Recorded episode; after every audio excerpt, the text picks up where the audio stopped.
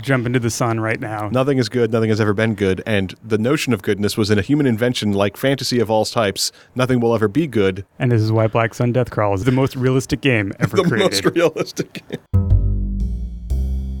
My name is Will Hindmarch. I'm a writer, narrative designer, graphic designer, and game designer. My name is Nathan Paoletta. I'm a game designer, self publisher, and graphic artist. Last time we talked a lot about playtesting, Nathan. What are we going to talk about this time? This time on the Design Games podcast, we're going to talk about taking that information you gain from playtesting and processing it in a functional and productive way. So we've done at least one, hopefully a couple of playtests in our lives of this material. Not necessarily all at once, but you've got your first volley of playtest feedback, whether it's written down, whether it's your handwritten notes of what players were telling you after the game or during the game. You've got all this data. What's the first thing that you do with it, Nathan? These two things are going to apply to this whole conversation, and we've mentioned them before, but to recap, because they're especially applicable here. One is watching what people do and not what they say. And the other is that people tell you problems, but they don't tell you solutions. Those are kind of the two high level things that apply to pretty much all fields of creative endeavor.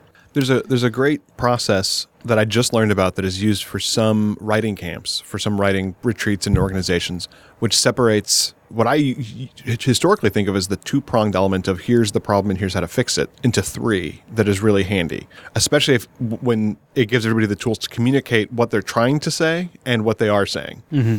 There is the symptom, the diagnosis, and the prescription. Mm. So the symptom is here's what I experienced. My arm hurts when I play this game. Mm. Hurts my arm when I move it like this, doctor.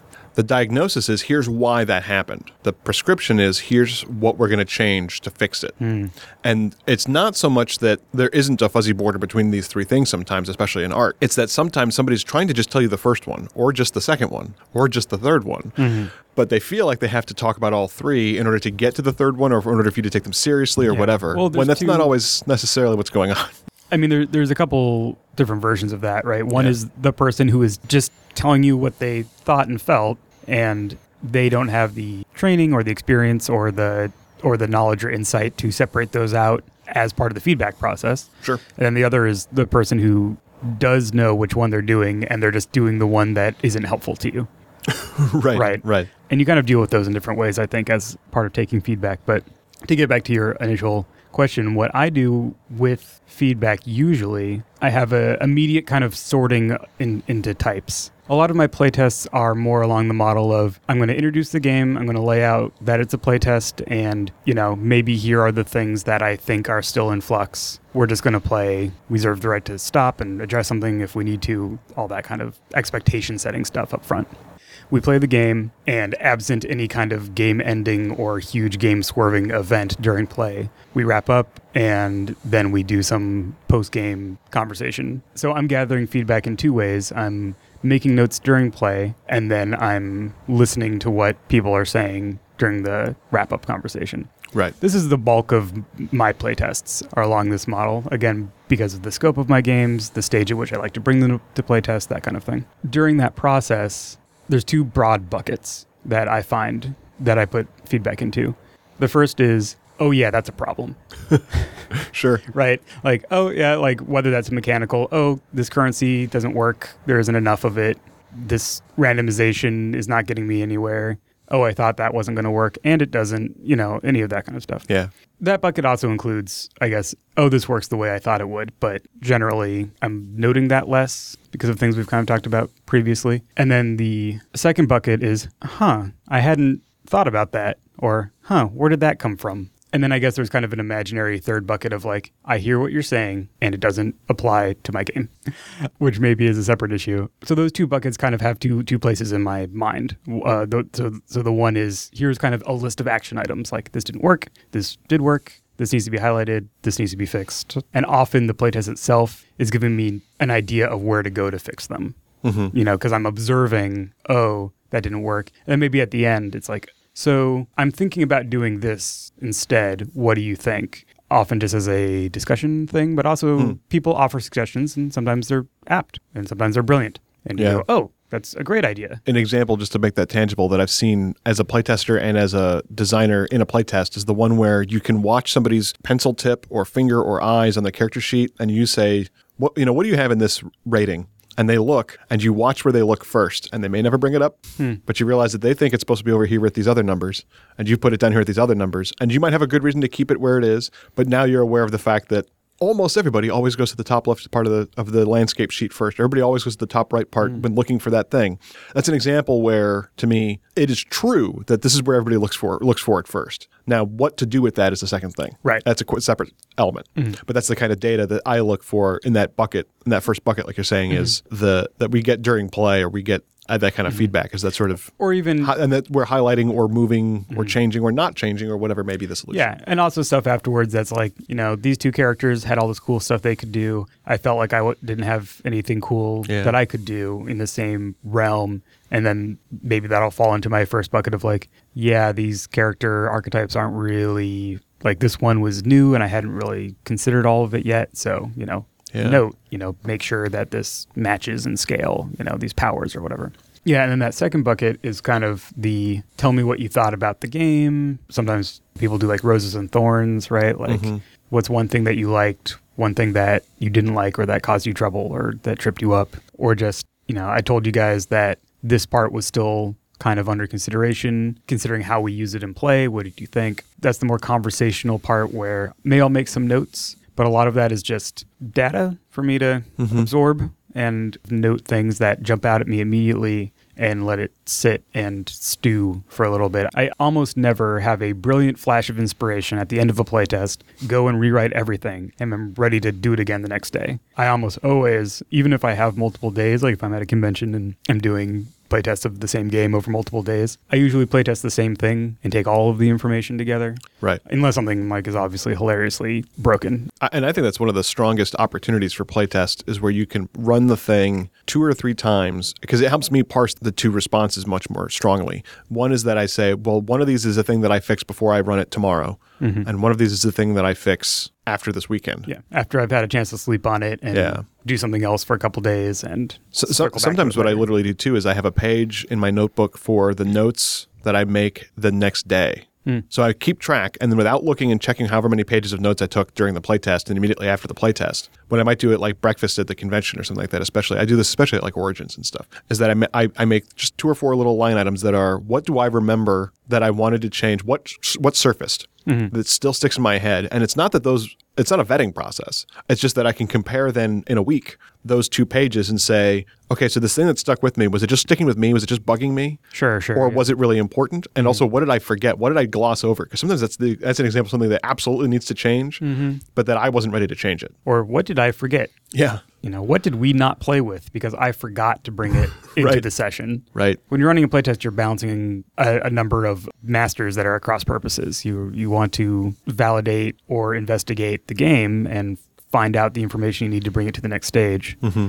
But you're also running a game, right? Or or facilitating or participating in, depending on the structure of it. But Yeah. generally, during a playtest, you're in charge, right? You're in charge of the game happening. So the mental space for doing both of those things overlaps, and sometimes you forget stuff Yeah. and you just have to kind of be cognizant of uh, that possibility and plan to uh, do that sometimes. A lot of the feedback I get, I consider as carefully as I can the phrase, and it sounds pejorative when it's on its own, but it's not. Why are you telling me this? Another way that I like to say it out loud, if I have to bring it up, is why do you bring that up? Mm-hmm. Very often, playtesters will do it on their own. You don't need to ask, mm-hmm. right? They'll say, So I was confused when. That tells me why they brought it up, or what have you. But sometimes you get that note, which is, What would happen if you did this? Or I would love it if you did this. And that can be a great note, but I think we have a tendency, or I know I do, have a tendency to assume why it's being given to me. Sure, And it can yeah. be very useful to ask, to be like, That's a great note. Can I ask what brought it to mind? Mm-hmm. What, why now? Why do you bring that up? Or when did you realize that? Mm-hmm. Like, at what point in the game were you did, did, did you think about that? I find a lot of the time those kinds of comments are revealing an opportunity that maybe you hadn't considered yet. Exactly. And this is part of the tell you problems, not solutions. This is kind of the, I don't know, more optimistic part of that is the thing that you're telling me that you would like to see here may not be the right thing. Right. But the fact that you're seeing a space here, that is valuable information because Right. here's an opportunity that I hadn't considered yet. So during one of the middle stage playtests of Dark, I was told by somebody who didn't have a great time with it. It was a session at too many that weekend and that kind of a thing. I didn't. It wasn't my best session. But the note was, I want a game in which you have cones of sight and have to know exactly which direction which guard is facing and time all that stuff out. And I'm like, okay, interesting. That is absolutely not how this game works. And it's not how this game is going to work. That's a whole other game. And it's not a bad game. It's just not this game. That is not the game I'm designing. That is not the game I'm designing. And we had a great conversation about this note, but the circumstance in this case was, a, to me, it was a note more on how I put the game forward so that there was an expectation. So when are we going to get to the cones of sight? At some point, there must have been a point, and this is still an assumption I'm making, but where the player was disappointed and didn't tell me till the end. Mm-hmm. That what that what their feeling was was when are we going to get into line of sight or what have you? And that talks about how I present the whole of the game. This is not a game about lines of sight, mm-hmm. those sorts of data. But it was also an opportunity to uh, reveal the spacing for this. For go go make that game. Not necessarily oh, that sure. person, but somebody go make that game. I mean, mm-hmm. there there are board games that do it. There are video games that do it galore.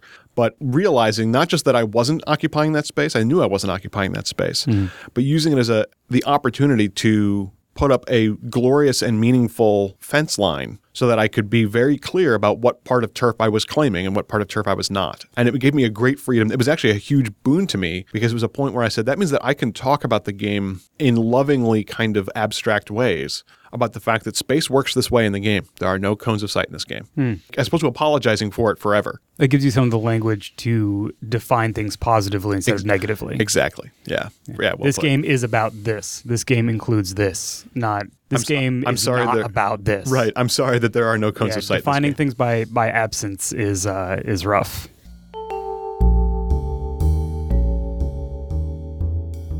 An example I have when I was doing my my longer term playtest season of World Wide Wrestling, mm-hmm. one of the players pointed out that when I'd come to a session and I'd done some amount of prep, the sessions were more fun. And when we sat down to a session and I just ran it off the fly, they were there's just like less cohesion, less mm. kind of you know direction. There's less energy, and that was really a really good key insight because it actually challenged one of my assumptions, which was like this is a one shot game that can also be run as a campaign mm-hmm. of linked episodes that follow on each other in time. But because it's a one shot game, each of those episodes is essentially a self contained one shot. They just happen to have the same player characters carry over.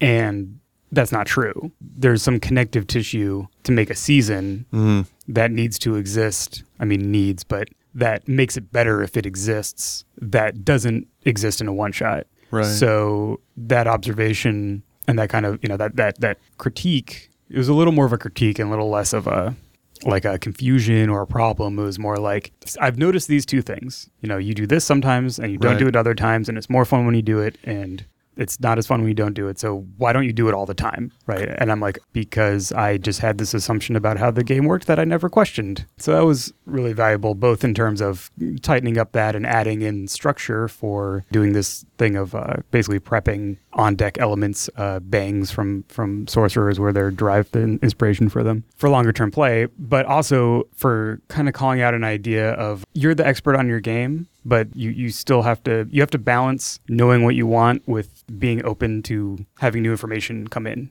right? And if you go right. go too far over to one side and you just take all the information you're always responding to playtest feedback, you spin away from your vision. Right you start making a game that other people want as opposed to making your game better through their involvement. And if you go too far to the other side of saying like, this is my game, I know what I'm talking about, you miss your own blind spots. Yeah. You know, it's like you, being your own editor kind of thing. You go that way far enough and you're just putting your fingers in your ears and you yeah. just going, and then why are you playtesting at all? Yeah. That note that you got sounds like a great combination of like it's a symptomatic note it's a note of a symptom and a bit of diagnosis which is which was not unhealthy which is hey i noticed that this symptom only occurs when this when this happens mm-hmm. i think it's related to your prep and then you took it forward to the prescription and said once you heard and valued the note mm-hmm. you and i think it's important to note that those are two different statements because i've heard notes and then not valued them for days and yes when they need to be valued mm-hmm. um, but you've heard and valued the note and then said okay this is how i can address it mm-hmm. and those are kind of the, all three of those steps in, in view which i think is really great there's a rule that i hear a lot about in and, and I sort of agree with in playtesting, which is that when somebody gives you a note that they think is about a problem that somebody else will have, mm-hmm. the rule is that I've been told is that that is essentially a nutritionless note. There's well, there's no material in it, and I th- tend to yeah. think of it that it is not necessarily full of nutrition, but that it is often the cap to something underneath. that why are you telling me this is one of the reasons I started doing that is because somebody somebody brought it up for a reason. Sometimes that reason is I have no other notes and I feel like I want to participate, and that can happen. Yeah. But often the somebody might feel this way is a lead into I feel this way. or I felt another way Yeah. that I think stemmed from this player that I think felt that way. Oh, or yeah, you're trying to let too. Mm-hmm. somebody else, you know what I mean? Like, because I have a tendency, I know when I would catch myself making that note Mm-hmm. was I didn't play this way because I thought somebody would grief me if I did. And I phrased the note as somebody might try to grief using this system. Sure, sure. When what I'm saying was I didn't make my play Right. because I was afraid of that happening. right. Which is still not the right way to say it the way that I said it. But the point is that we've had the prep as designers, as playtesters. None of us have had the opportunity. We just saw the game, Mm-hmm. right? We don't have the opportunity to, to draft and redraft our notes. So notes come in imperfect, and that's fine. So the element of information gathering, right? The element of, of taking useful guidance from the playtest itself is one thing. Yeah. But then I feel like there's a whole other realm of kind of procedurally or, or functionally of accepting feedback or facilitating feedback in a way that gets you the most bang for your buck, right? Like gets mm-hmm. you the most useful stuff out of whatever time limit you have for the conversation. This is another second order thing that I think you kind of learn as you go and then trying to kind of learn how to deal with is the arguing about the game Right. in the wrap up or whatever like because someone says like oh either i didn't like this or what if you did it this way or this could be griefed or any Right. of these things and it's a very natural very human response to be like oh let me tell you why that's not going to happen Right. oh i designed the game in to to stop that behavior so let me go ahead and tell you all about it and then they're like oh but what about all these other things and then you end up having a confrontational conversation Yep. that doesn't generate any more data for you Right. to proceed with That takes 20 minutes to get two minutes of information. Right. Yeah. So there's there's a bit of kind of like I don't know if it's like humility necessarily, but there's a bit of ego swallowing that I know that I've learned to do over time. Yeah. Where when some when something comes up and is like, here's a thing that your game does, or here's a thing that your game should do, and I'm like, on the one hand, I disagree on like a vision level, like that's not what this game is about, but just kind of swallowing that that impulse and being like, thank you for pointing that out. That's not what I want to focus on right now. So mm-hmm. let's move on to this thing. Or do you have anything else? Or did you see that come up in our session? You mm-hmm. know, like bringing it back to the actual session and Right. asking those follow up questions about why did you feel that way? Where did that obs- observation come from? Did anyone else also have that feeling? Yeah. Broaden it out so that it's it doesn't become like me and Will arguing about whether my game should have line of sight or not. Right. Right. Right. You know, and is more inclusive of everyone being able to give some some of their own feedback. For, for me, it certainly is an element of humility and ego in that I, I know I have a tendency to get defensive. Oh, yeah, I and so I just keep it to defensive.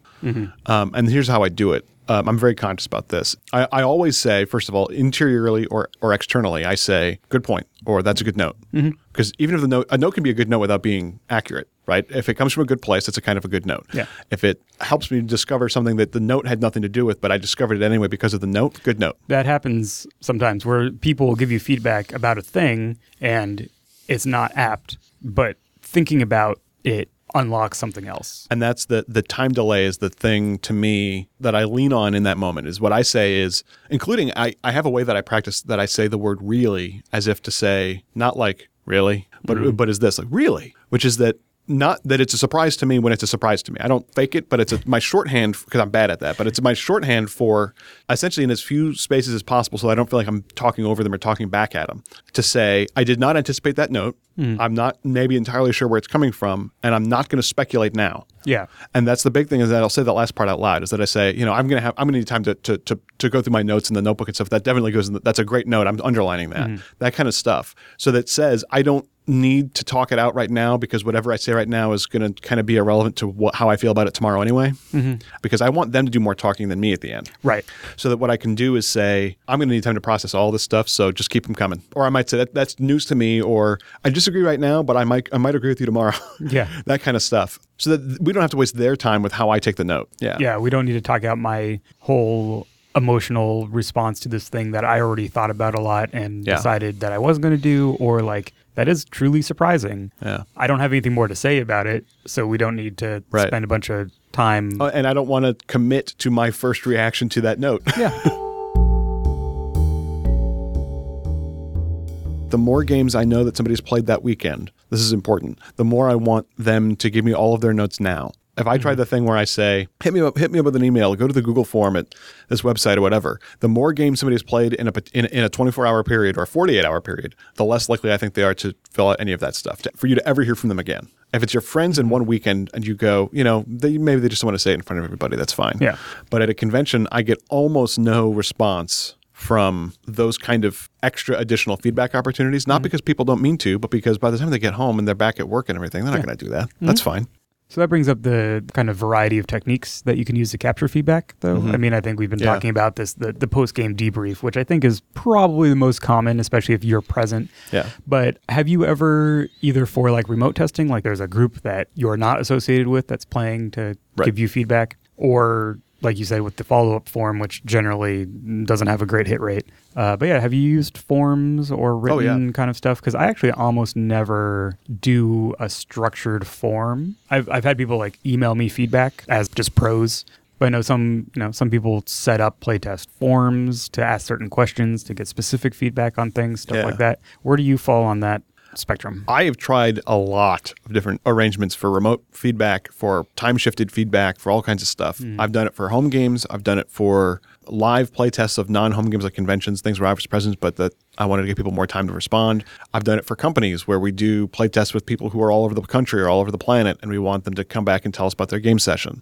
And the first thing I want to say is none of those have ever taken adequate advantage of just a recording of the session. Hmm. Often hearing an external group just play the game and then talk about it themselves is more advantageous to me than a form or whatever it is. But when you need specific feedback, I've gotten in a lot of debates online about what kind of questions you should be asking. And that's a mm-hmm. huge ongoing topic. And that's something I think that we could probably readdress. And, but and not just in our field, like any Absolutely. consumer response poll question, survey Yeah. question. Like there's a whole field of survey informatics basically about how do you structure a survey, Right. What do you ask when? How do you phrase questions? how Like, specific do you get and when? yeah, and like how do you prime? Because you can prime responses with the way that you phrase the question. It's all Yeah. there's a lot of psychology that goes into it too. and a great deal of it is outside the realm of the expertise that we're demonstrating when we make these games anyway. But- that is to say that if you're interested in that kind of stuff and you want to kind of use some best practices for like putting out a survey to get responses, like Yeah. you can look that stuff up. there's a lot It of good reading to be done. Yeah, yeah. And you can, there's kind of a low hanging fruit of setting up a, a survey in a way that gets you cleaner set of responses than Right. just being like, send me an email. I have fellow designers who who swear by the no more than three questions rule Mm-hmm. so that you don't lead them too much. I have seen designers who ask, for example, feat by feat, spell by spell, skill by skill, and then just make the changes, whatever comes in. I think it raises the bar too high for people to be responding Yeah. uh, because people don't have time to answer 38 questions or whatever. I was a playtester on a game that I will not name, but that had a playtest forum, which was a disaster, in my opinion, because the playtesters could all see each other and could all talk about what this game should be. Mm-hmm. And they all knew better than the designer they felt what this game should be. And so they were attempting to design their own game on the forums. It was it just became any other forum mm-hmm. except secret and with the notion that the game should reflect what they're talking about. Mm. And that was a question of vision. Who is the designer on this game and expectation? And there were some great ideas that came out of that, but many of them were, I think, communicated in the fashion that obviously this game should do this. Yeah. I'll tell you how to do it. Why aren't you doing? You still haven't responded to me. Why aren't I getting my thing? I feel like there's an ob- observable switch in the nature of feedback that you get if you are publicly like this is a playtest versus like here is a thing. Mm-hmm. Even if you're still gathering information and you're still revising it, here's a playtest of a game versus here is a game that I am probably going to change based on the next year of play Right. people feel more ownership of a game that is in playtest where you where they feel like they are part of the development and that's not to say they feel that way and they're wrong because they're not Not necessarily. There are ways to be wrong in that space, but that in itself, yeah, I hear you. It's not yeah necessarily. i mean i think you i think anyone who's playtested sees this where people start to feel an ownership over the material sure. because they are Contributing. because they're contributing and you've asked them to contribute and you're valuing their opinion right and that's actually really really valuable because that's a lot of the time how you find the people who really connect with your game a lot of the time you mm-hmm. find them during the playtest period and then they are champions of your game in part because there's a bit of a ownership that they have from being part of the process. So there's nothing wrong with that on its face. There's a dark side to it to me, which is that what, what what we saw in this forum, which is that a consensus emerges because the loudest people turn out to be more important to the Yeah. contribution or know what they're doing better. Mm-hmm. And there's a lot of notes you don't get then because people don't want to vie with consensus. Mm-hmm. Yeah, the the the downside of that is when you're not getting productive feedback because they're designing their own game now. Right. And the feedback that you're getting is about the game they're designing, not the game that you're designing. And so that's another aspect where reflecting on your vision and keeping your influences tight to you is good because you have something to to back up your own perspective. Because during playtesting a lot of stuff your your brain can just explode because it's like you're getting all this feedback and a lot of it's negative and some of it's good but it's not what you thought was going to be good and why am I doing this in the first place and is anyone even going to like this game? And- Right. And some of it is is bad feedback that is very very smart, which is to say Oh, great yeah. feedback for another game mm-hmm. or you yeah so there's an element of reading between the lines I think of a lot of especially written yeah. written feedback because you can't ask those follow-up questions a lot of the time or if you do enough time has passed that they can't answer them Their answer may shift enough that you Right. now are getting two different answers. so it's like you're reading a reading a thing and it's like well you said that you did all this and then you said that this didn't work but that only worked if you had Done it differently than done it it said, differently yeah. than you said Which what do you do a- with that right yeah. like do you say okay maybe i need to more clearly articulate how this process works so that you don't miss it when you play Exactly, yeah. How do you decide how or what to change as a result of this kind of feedback? Or more accurately, I guess, because that's so game specific, when Mm-hmm. do you decide what and how to change? One of my big personal journeys, I think, has been about trusting my instincts about this more than I have in the past. As you say, like it, it depends on the game. A lot of, you know, depends on the stage of the game, the complexity, the scale, the scope, goal of publication, if there is publication, all that stuff. Yeah. But I feel like I'm pretty good at locking down certain aspects of a game as as time goes on, as our as our diamonds get narrower, even if they're still present in the playtest and I'm getting feedback on them. As time goes on, I use that phrase like, that's a good point, but I don't want to talk about it right now, or that's a good point, but let's focus on something else. I end up using that more and more because sometimes these points are coming up about something that I've already settled for myself. And I'm not interested in changing again because that's going to change the game. And it's going to be a different game, and I want to make this game not a different game. Sure.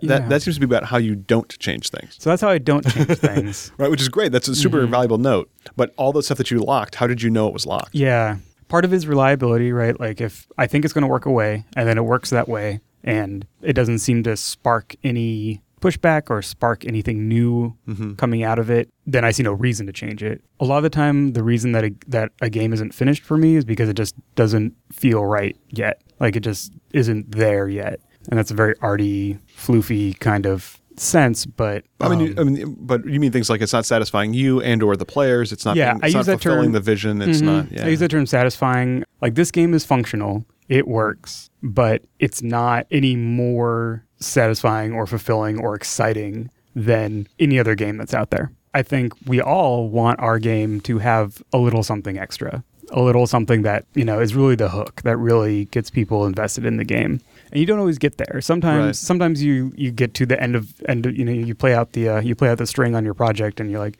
it's just this is just what it is and it's a perfectly fun functional it does what it says on the tin. I've done what i want to do with it but sometimes it's like that spark isn't there yet. Mm-hmm. so if the spark isn't there yet i keep pushing on i keep looking for things to change and a lot of the time I'd- i'm, I'm looking for a negative space to open among all the things that i already have. Mm. and it's less about tweaking what i have and more about like expanding what's in there so i can find the thing that needs to fit.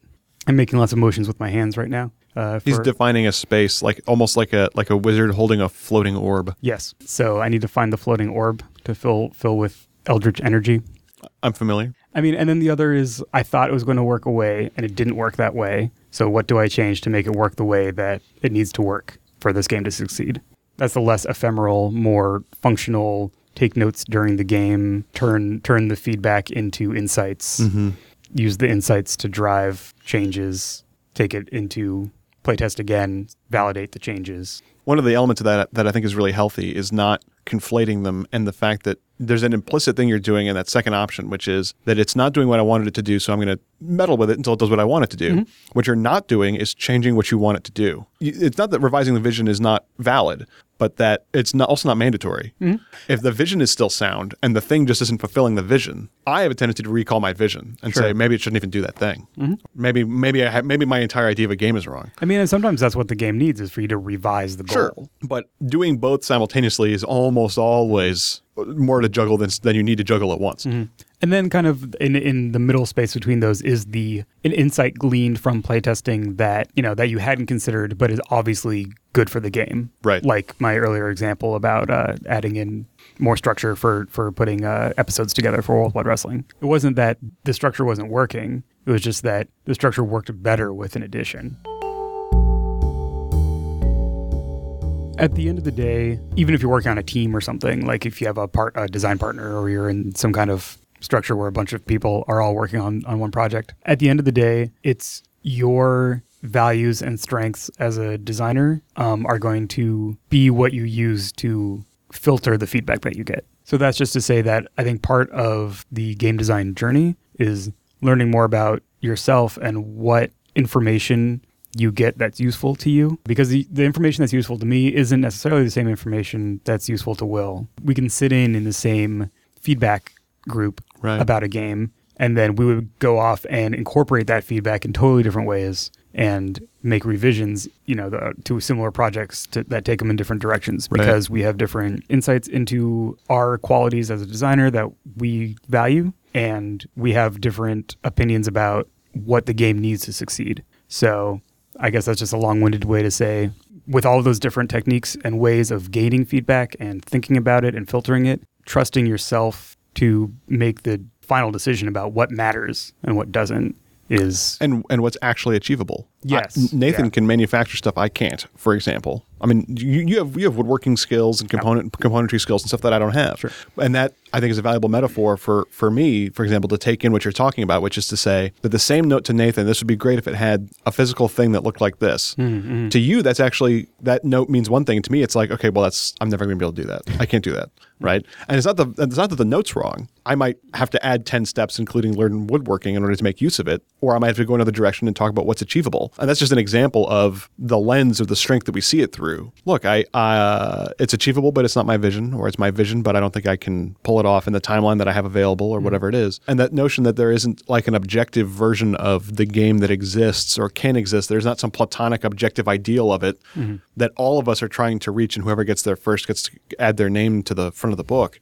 It's that my vision may be imperfect, but it might be a perfect realization of my vision, for example.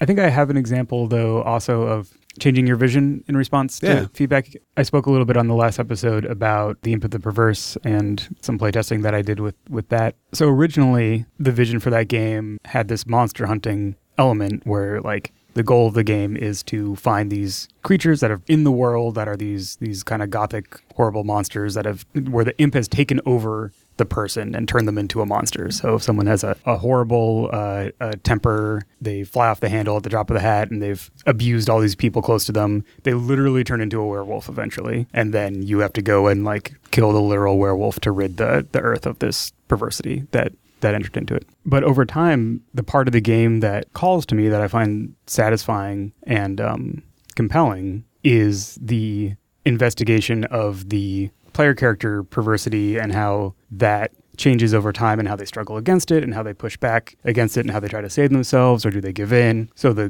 goal of the game, my my vision has gone from it is a, a game about hunting monsters to a game in which one hunts monsters in order to create the the backdrop for this psychological horror. Hmm. It's not a huge change. It's still using the same elements that have been in the hopper the whole time. Right. But by redefining my vision to be like the monster hunting part is the overarching structure. Right. And what the game is about is the character journey has really clarified a lot of things and allowed me to prioritize revisions in a more productive way Nice. because I was spinning my wheels on it for a long time. With that notion of everything that we have data wise, everything that we can change, everything that we can't change, everything that we can change for better or for worse, I think it's a good idea for us to reiterate the the, the point where we stop and we think about it and we take it all in and we and we dwell on our vision and the changes that we can make and the changes that we can't make. And before we commit to those changes, what we do is we consider and we hmm. value the the data that we got and we think about what it means.